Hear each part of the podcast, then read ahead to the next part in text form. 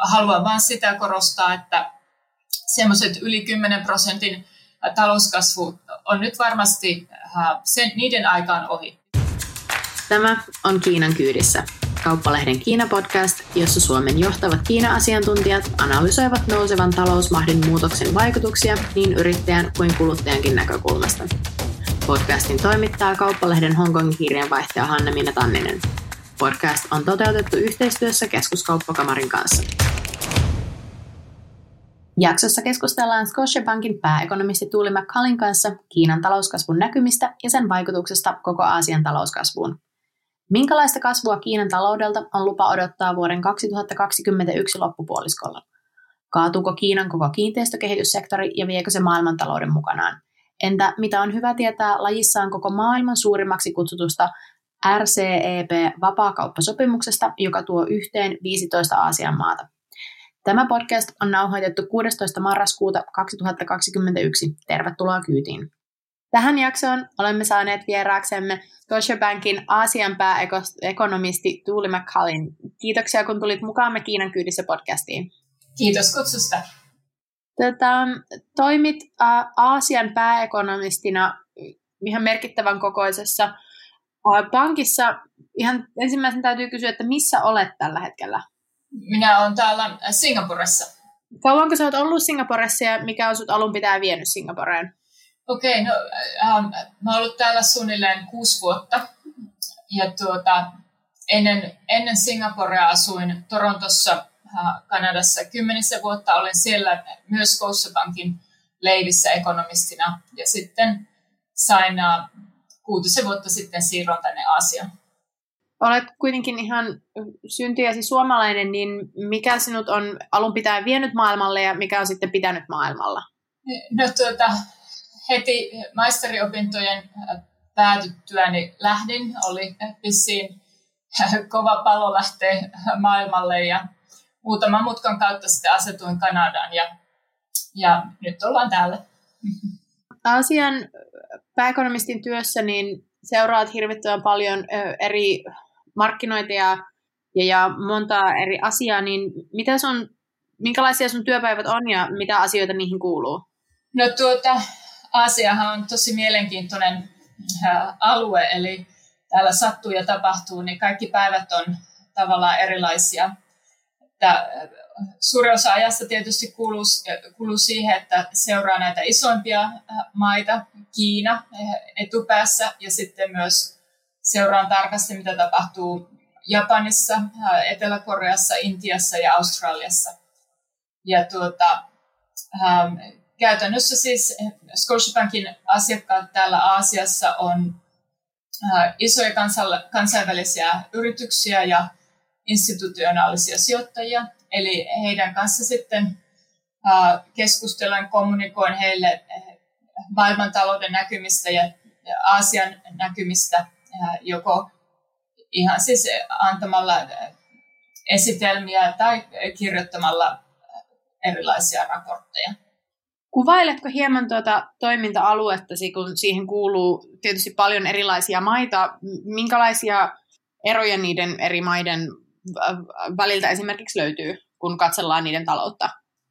Sehän, sehän tässä asiassa on niin mielenkiintoista, että eri taloudet täällä on laidasta laitaan, on äh, maailman kehittyneimpiä äh, maita ja sitten on maailman köyhimpiä maita ja kaikkea siltä väliltä.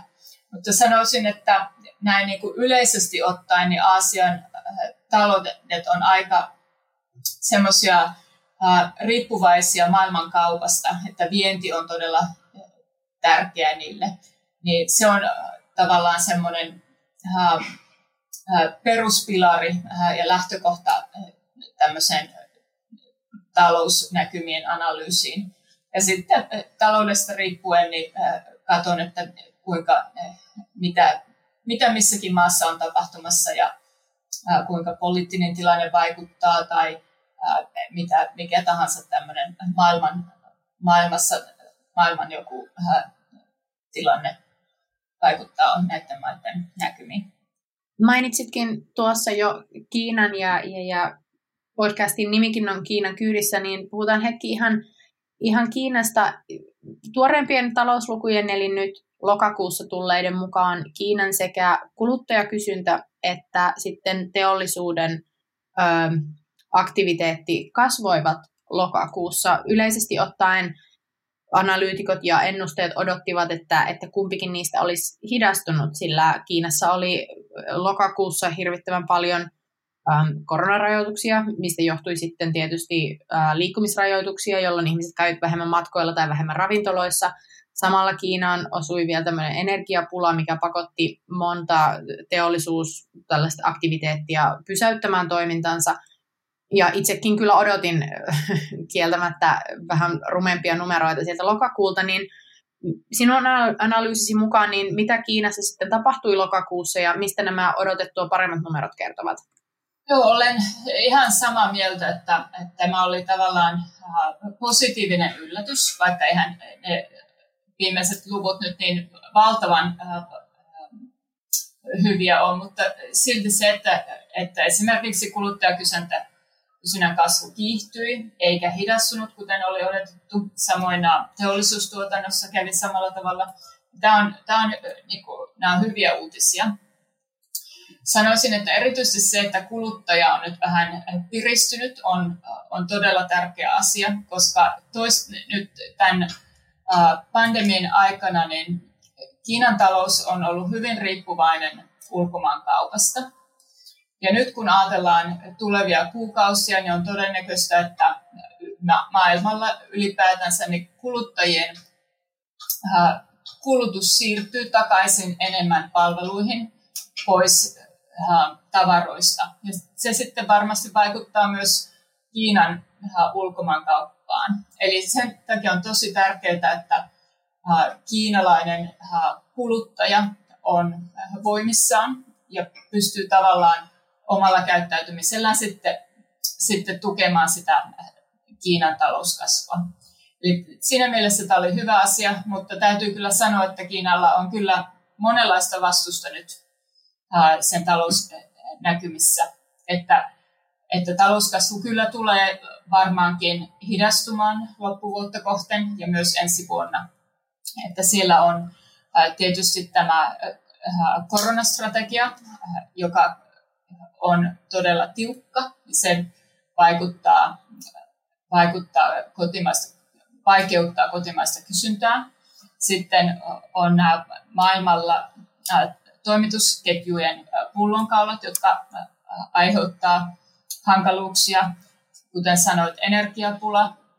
Ja sitten kiinalainen, Kiinan johto on myös aika lailla niin kuin, puuttunut yksityisen se- sektorin tekemisiin ja se on tavallaan sitten aiheuttanut vähän semmoista epävarmuutta.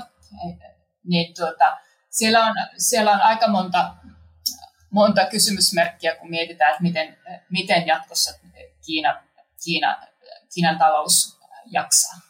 Nyt jo ihan puhuttiin tuosta seuraavasta niin kuin loppuvuodesta ja, ja olen sinua aikaisemminkin aiheesta haastatellut ja ystävällisesti olet antanut tuota, meille ja meidän lukijoillemme asiantuntemustasi ja aikaisia. Ja yksi asia, minkä olet sanonut ää, kerran aikaisemmin ainakin tänä vuonna, että tuo Kiinan viimeinen vuosineljännes, eli viimeiset vuoden viimeiset kaksi puoli kuukautta, niin todennäköisesti talouskasvu tulee olemaan heikompaa, koska vielä vuonna 2020 loppupuolella Kiina oli ponnistamassa pois koronavirus pandemiasta, mutta sitten vuonna 2021 se pandemia on jo niin kuin Kiinan osalta siinä mielessä saatu tasattua, että kun verrataan vuotta 2020 ja 2021, niin se vertailu ei välttämättä ole kovin edullinen vuoteen 20, vuodelle 2021 verrattuna.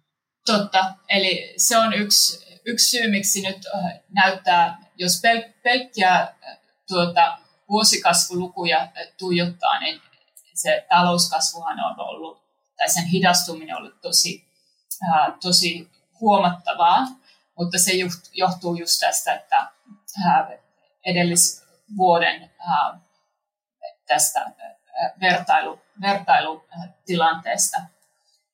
Mutta kyllä se ilman, ilman tätäkin se, ne näkymät ovat aika, aika heikot. Ja yksi, vielä yksi tärkeä lisä tähän on se kiinteistöalan epävarmuus. Että se, se varmasti myös aiheuttaa talouskasvun hidastumista ihan se, selkeästi niin kuin kuluttajan näkökulmasta, koska kuluttajat, iso osa heidän omaisuudesta on sidottuna kiinteistöihin. Ja jos nyt hinnat alkaa laskemaan huomattavasti, niin kuluttajista tulee paljon varovaisempia, eivätkä he kuluta yhtä paljon enää.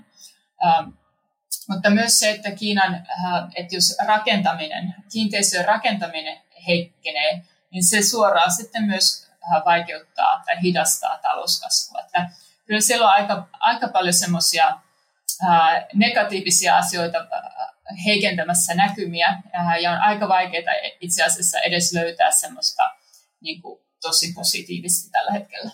Minkälaisia asioita sitten esimerkiksi suomalaisyritysten tai suomalaisten toimijoiden kannattaisi tarkkailla ja, ja kannattaako tässä nyt aivan vetää kaikki operaatiot nollaan ja, ja ruveta varomaan Kiinan markkinaa, et, et onko se näkymä sitten sen verran huono jo? No ei kyllä, siis äh, tosiasiahan on se, että Kiina on maailman toiseksi suurin talous ja sen kotimainen kysyntä äh, tulee kasvamaan seuraavan vuosikymmenen aikana ja pidempäänkin. Että kyllähän Kiina pitää, ää, tai siis Kiina, jat, Kiina jatkuu niin kuin tällaisena ää, suurena tärkeänä markkinana. Et ei missään nimessä ole niin kuin syytä hätiköityihin päätöksiin, mutta haluan vain sitä korostaa, että semmoiset yli 10 prosentin talouskasvu on nyt varmasti sen, niiden aikaan ohi. Ja se on itse asiassa ihan positiivista, koska tämä hidastuva talouskasvu tavallaan sitten myös e, tarkoittaa sitä, että Kiina on muuttumassa, on siirtymässä seuraavalle niin kuin kasvuvaiheelle. Et siitä on tulossa kehittyneempi talous, joka ei enää saa niin kuin semmoista e, valtavaa kasvuspurttia tämmöisestä kiinteistä investoinneissa tai äh, viennistä pelkästään, vaan palveluiden kysyntä ja ylipäätänsä kotimainen kysyntä on paljon merkittävämmässä roolissa jatkossa. Niin se tarkoittaa sitä, että kasvu on kestävämmällä pohjalla. Tota, mainitsit tuossa jo aikaisemmin Kiinan kiinteistösektorin ja ja, ja sitä kyllä kieltämättä seuranneena niin tuntuu välillä aina kun äh, aamulla katsoo markkinadataa, että jahas, että, että, että mikäs kiinalainen kiinteistöyhtiö nyt on maksuvaikeuksista, kukas nyt on poistettu pörssistä. Mitä meidän niin kun, no, normaalien ihmisten tai, tai siis ihmisten, jotka ei niin kun ihan päivittäin Kiinaa seuraa, niin mitä meidän olisi hyvä huomata ja, ja mitä meidän olisi hyvä muistaa tota, tästä Kiinan kiinteistömarkkinasta, että romahtaako tämä koko homma nyt vai, vai niin kuin, minkälaista asiasta tässä on kysymys? No, tuo onkin hyvä kysymys. So, eli Kiinan kiinteistömarkkinoiden velat on ehdottomasti huolestuttavalla tasolla ja se on näkynyt Kiinan ja maailman markkinoilla. Et esimerkiksi Evergrande, mikä on yksi Kiinan suurimmista kiinteistöalan rakennuttajista, niin se on kohdannut vaikeuksia maksaa velkakirjojen kuponkimaksuja sijoittajille. Ja nyt Evergrande ei ole ainut tapaus, vaan muillakin rakennuttajilla on ollut vastaavia ongelmia. No, tällähän on sitten aika paljon vaikutuksia, ei pelkästään Kiinan omalle taloudelle, eli talouskasvu Kiinassa varmasti hidastuu osittain tämänkin ilmiön takia, mutta onhan sillä myös sitten kansainvälisestikin ajatellen vaikutuksia. Sanoisin, että tavalliselle ihmiselle tässä nyt ei ole syytä huoleen, koska rakentamisen väheneminen Kiinassa varmaankin näkyy ensimmäisenä hyödykkeiden hinnoissa, esimerkiksi rautamalmin ja kuparihinnoissa. Ja sitten kun mietitään, että mitä pääomamarkkinoilla voisi sattua, niin luulisin, että me näemme lähinnä muutoksia kansainvälisessä sijoittajamielialassa. Tietysti riippuen siitä, miten tämä tilanne kehittyy, mutta ei varmaankaan tästä mitään hirveän isoa romahdusta synny. Ihan vain senkin takia, että Kiinan ja muun maailman välisen pääoman liikkuvuus on vielä aika rajoitettua. Esimerkiksi kansainvälisten sijoittajien sijoitusriski Kiinan velkakirjamarkkinoilla on alhainen. Jos me katsotaan Kiinan kotimaisen velkakirjamarkkinan sijoittajia, niin niistä vain noin 5 prosenttia on ulkomaalaisia sijoittajia. Eli e, e, ei tässä ole kyse mistään semmoisesta, että korttipakka kaatuu ja koko maailmantalous heiluu, vaan kyllä, tämä on enemmän semmoinen niin kuin Kiinan oma ongelma. Ja siksi tässä valtionjohto kovasti sitä koittaa nyt saada aisoihin.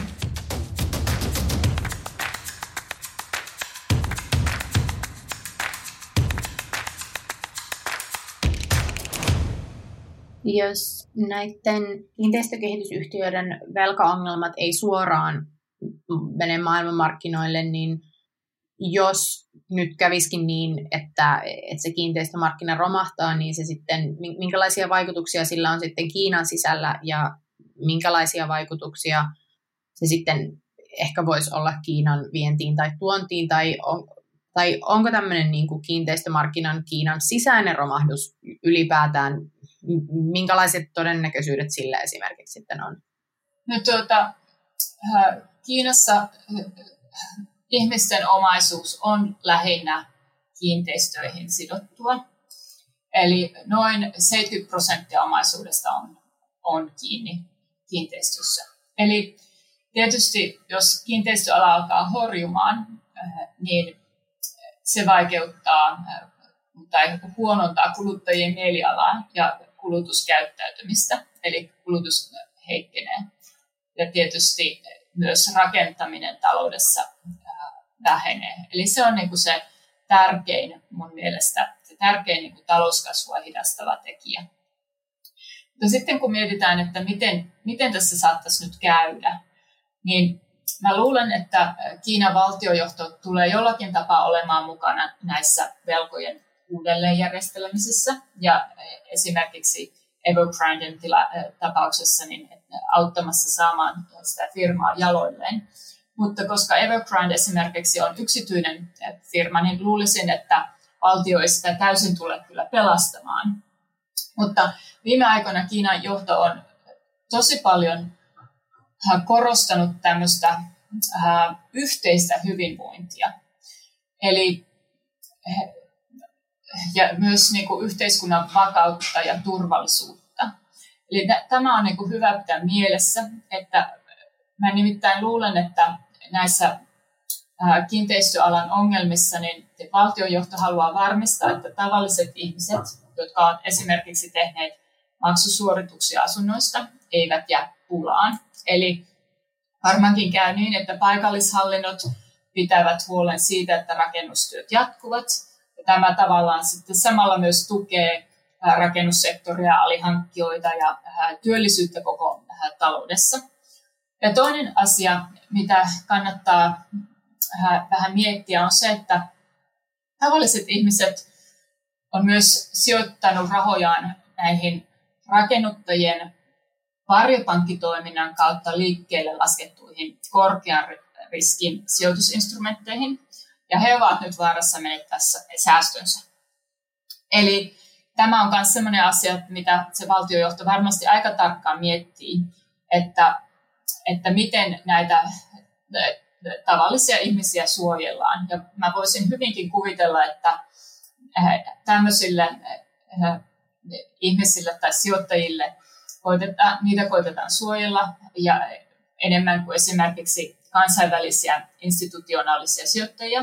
Ja heille voisi hyvinkin olla tulossa oma joku priorisoitu takaisinmaksusuunnitelma.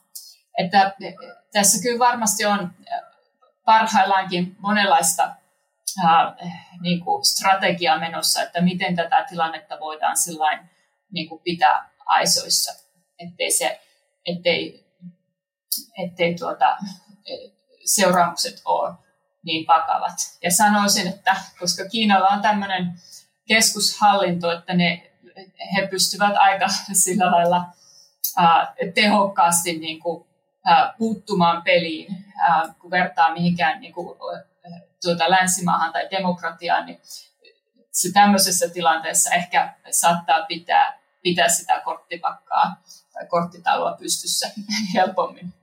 Siinä, missä tuota, tuota, tuota, tämmöisten järjestelyjen tekeminen on, on helpompaa epäavoimessa taloudessa tai yhteiskuntajärjestelmässä, niin se aiheuttaa myös sen, että, että sinä ja minä ja kaikki muut niin joudumme vaan arvailemaan, että mitähän siellä kulissien takana sitten mahdollisesti tapahtuu ja, ja sitten joudumme vaan odottamaan, että, että sieltä jonkunlainen marssijärjestys ja pelastuspaketti tulee.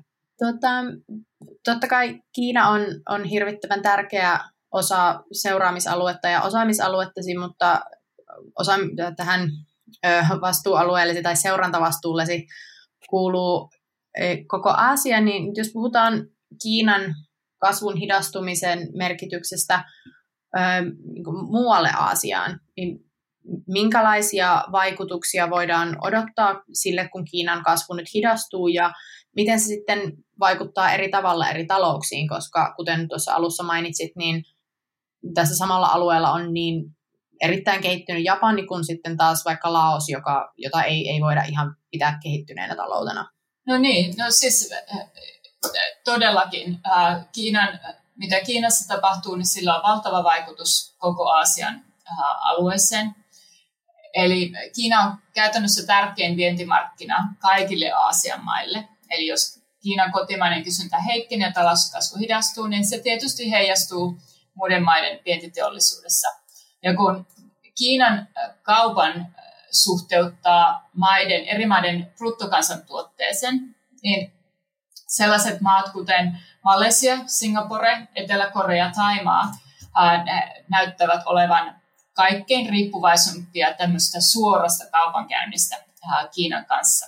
Mutta se ei ole ainoa, ainoa tavallaan niin kuin se semmoinen riippuvuus.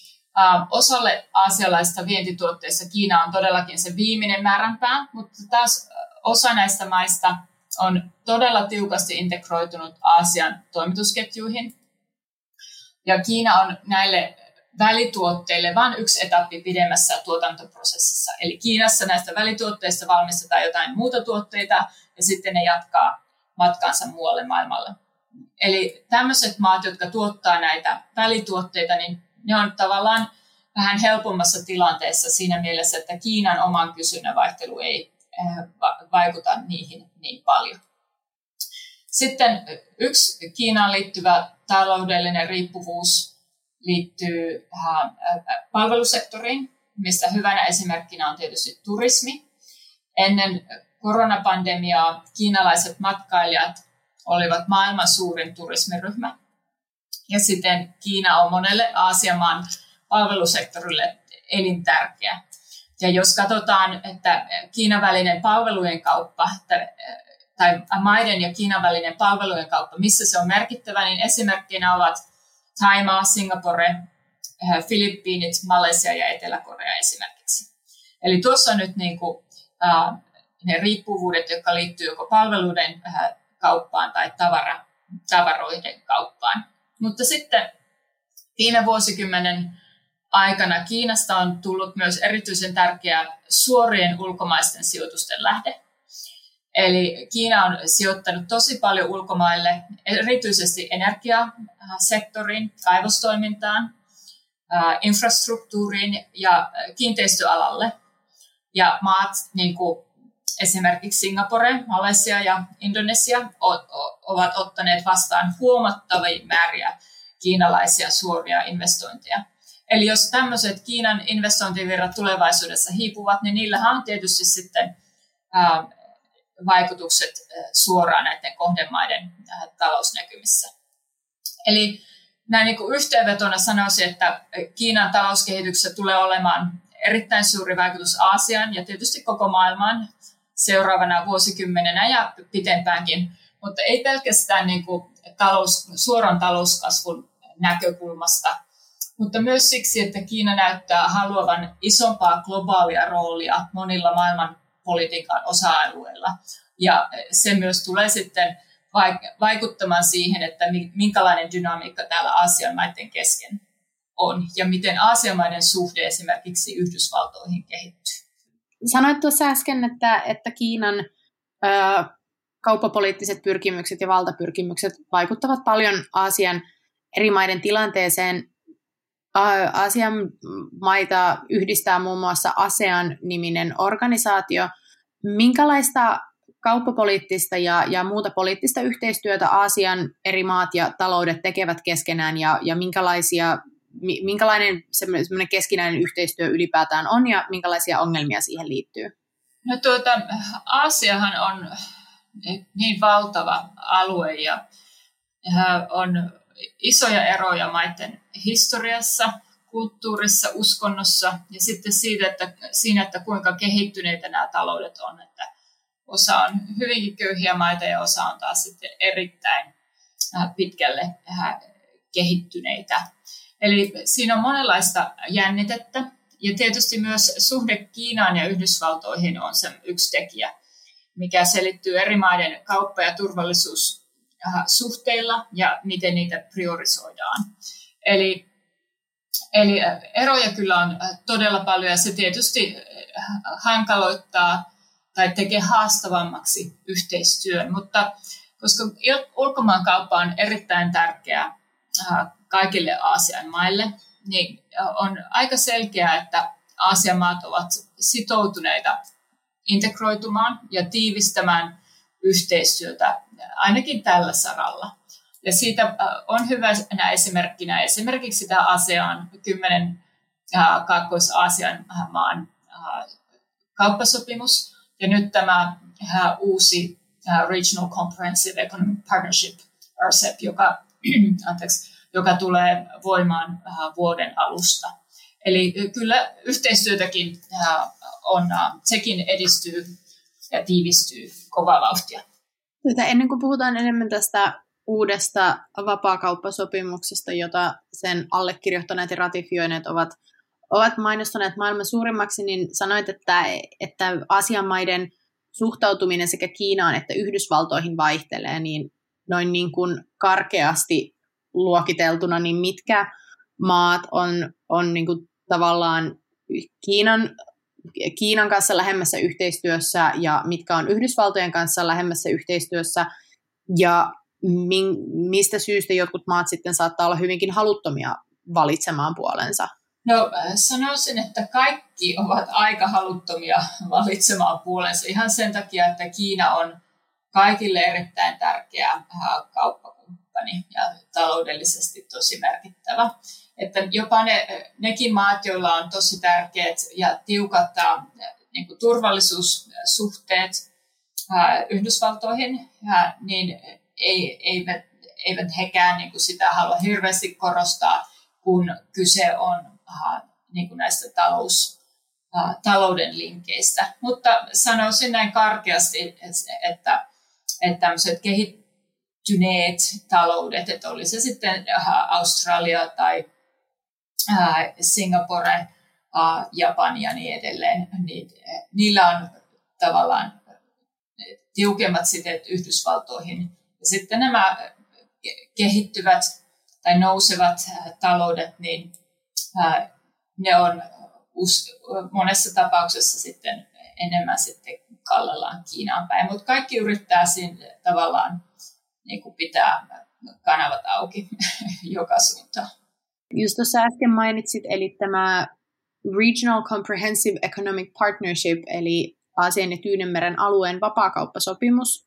Sen on nyt allekirjoittanut tämän podcastin nauhoitukseen mennessä 15 maata, ja sen on ratifioinut kymmenen maata. Ja koska sitä on, sitä on ratifioinut tarpeeksi, tarpeeksi usea maa, niin se tulee nyt sitten voimaan ähm, ensi vuonna. Mi, mi, mikä, minkälainen se sopimus käytännössä on ja mitkä on ne pääkohdat, mitä meidän on Suomessakin hyvä tietää tästä maailman suurimmaksikin mainostetusta vapaakauppasopimuksesta? No niin, no tämähän on äh, aika mahtipontisen kuulonen sopimus. Ja siinä on se takana, että se kattaa yli 30, 30 prosenttia maailman bruttokansantuotteesta. Eli tavallaan tästä näkökulmasta se on suurempi kuin Euroopan unioni. Ja myös tämä talous kasvaa nopeaa, jatkaa nopeaa kasvua. Se myös kattaa noin 30 prosenttia maailman väestöstä ja lähestulkoon 30 prosenttia maailman kaupasta. Eli siinä mielessä se on erittäin suuri sopimus. Mutta täytyy kyllä sanoa, että se on tämmöinen perinteinen vapaakauppasopimus, joka keskittyy tavaroiden kauppaan. Eli se ei ole niin sanottu moderni sopimus. Esimerkiksi tässä kauppasopimuksessa ei ole yhdenmukaistettuja työnormeja ja ehtoja, ympäristöstandardeja ja sääntöjä valtion avustuksiin. Eli se on enemmänkin tämmöinen niin kuin, uh, uh, perinteinen, perinteinen sopimus, eikä mene niin syvälle, mitä jotkut uudet tai toiset modernit sopimukset, mihin ne yltää. Luuletko, että, että se sitten rajoittaa sitä sopimuksen tavallaan käyttöä tai, tai sen hyötyä niille osallistujamaille vai jos se ei ole niin kuin moderni, joka puuttuu esimerkiksi työoikeuksiin tai ympäristölainsäädäntöön tai siis niin ympäristönormeihin, vai onko siitä sitten jopa etua, koska se keskittyy pelkästään vaan tavarakauppaan? No, tämän, tämän vapaakauppasopimuksen tarkoitus on äh, ensinnäkin alentaa äh, tuontitulleja tai tariffeja, äh, avittaa myös palvelujen kauppaa ja helpottaa ulkomaisia investointeja. Ja sitten äh, myös siellä on joitakin parannuksia teollis- ja tekijänoikeuksien suojeluun ja sähköisen kaupan toimivuuteen. Ähm, Yksi heikko kohta tässä on se, että tämä sopimus ei sitouta maita vapauttamaan palvelujen kauppaa merkittävästi. Ja siellä sopimuksessa myös ei myöskään määritellä seuraamuksia, että jos jäsenmaat eivät noudata tätä sopimusta. Ja tämä tietysti vaikeuttaa sen käytäntöön panoa.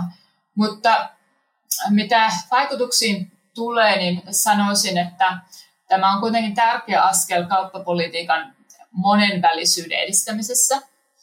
Ähm, en tosin tiedä, että pystyykö se huomattavasti lisäämään Aasian alueen sisäistä kauppaa, koska suurimmalla osalla jäsenmaista on jo aikaisemmin ollut erillisiä vapaakauppasopimuksia niin muiden maiden kanssa. Ehkä suurimmat hyödyt tulee näkymään Kiinan, Japanin ja Etelä-Korean välissä kaupassa, koska näillä mailla ei ole ennestään kauppasopimuksia toistensa kanssa. Mutta kyllähän tämmöinen tiukempi integraatio Aasiassa niin edesauttaa myös yleistä vakautta.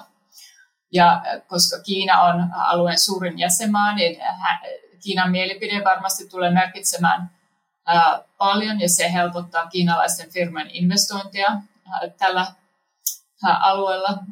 Ja luulisin, että, että koska Aasiassa on kuitenkin nopea talouskasvu ja nyt vielä tämä jatkuva integraatio, niin Aasian talousmahti maailman mittakaavassa kasvaa edelleen. Mitä meidän sitten Suomessa kannattaisi ajatella tästä sopimuksesta ja, ja onko se nyt sitten miten va- varteen otettava kilpailija vaikka esimerkiksi Euroopan talousalueelle tai, tai muille maailmassa tehdyille vapaakauppasopimuksille? No, varmaankin niin kuin, tämmöinen tavaroiden äh, niin kuin, äh, toimitusketjut Aasiassa äh, integroituvat yhä edelleen, että niistä tulee yhä tiiviimmät. Ja se tietysti äh, on hy, niin kuin hyväksi kuluttajille ympäri maailmaa, koska se tarkoittaa sitä, että kaupankäyntiin liittyvä byrokratia vähenee, koska säännöksiä yhdenmukaistetaan ja tullimenettelyjä yksinkertaistetaan. Sitten myös tämä kauppasopimus yhdenmukaistaa tuotteiden alkuperäissääntöjä. Niin äh, tavallaan ta- tavaroiden tuotanto hel- helpottuu ja tulee halvemmaksi. Että siinä mielessä niin kuin Aasiasta että on kehittymässä vieläkin enemmän semmoinen maailman niin kuin, äh, äh, tuota, teollisuus- tai tuotannon keskus. Äh, enkä mä usko, että se, se niin kuin on erityisen iso kilpailija esimerkiksi Euroopan unionin kanssa, koska ne tuotteita, mitä rakennetaan tai valmistetaan, ne on aika erilaisia. Kiitoksia oikein kovasti haastattelusta ja kiitos kun tulit vieraaksemme Kiinan kyydissä podcastiin. Kiitos kutsusta. Tämä oli oikein kiva, kiva keskustelu. Podcastin kaikki jaksot löytyvät osoitteesta kl.fi kautta Kiina sekä Spotifysta, SoundCloudista, iTunesista, Google Podcastista ja Alma Talentin äänikirjapalvelusta. Tämä oli Kiinan kyydissä. Täällä Hanna Minna Tanninen, Hong Kong.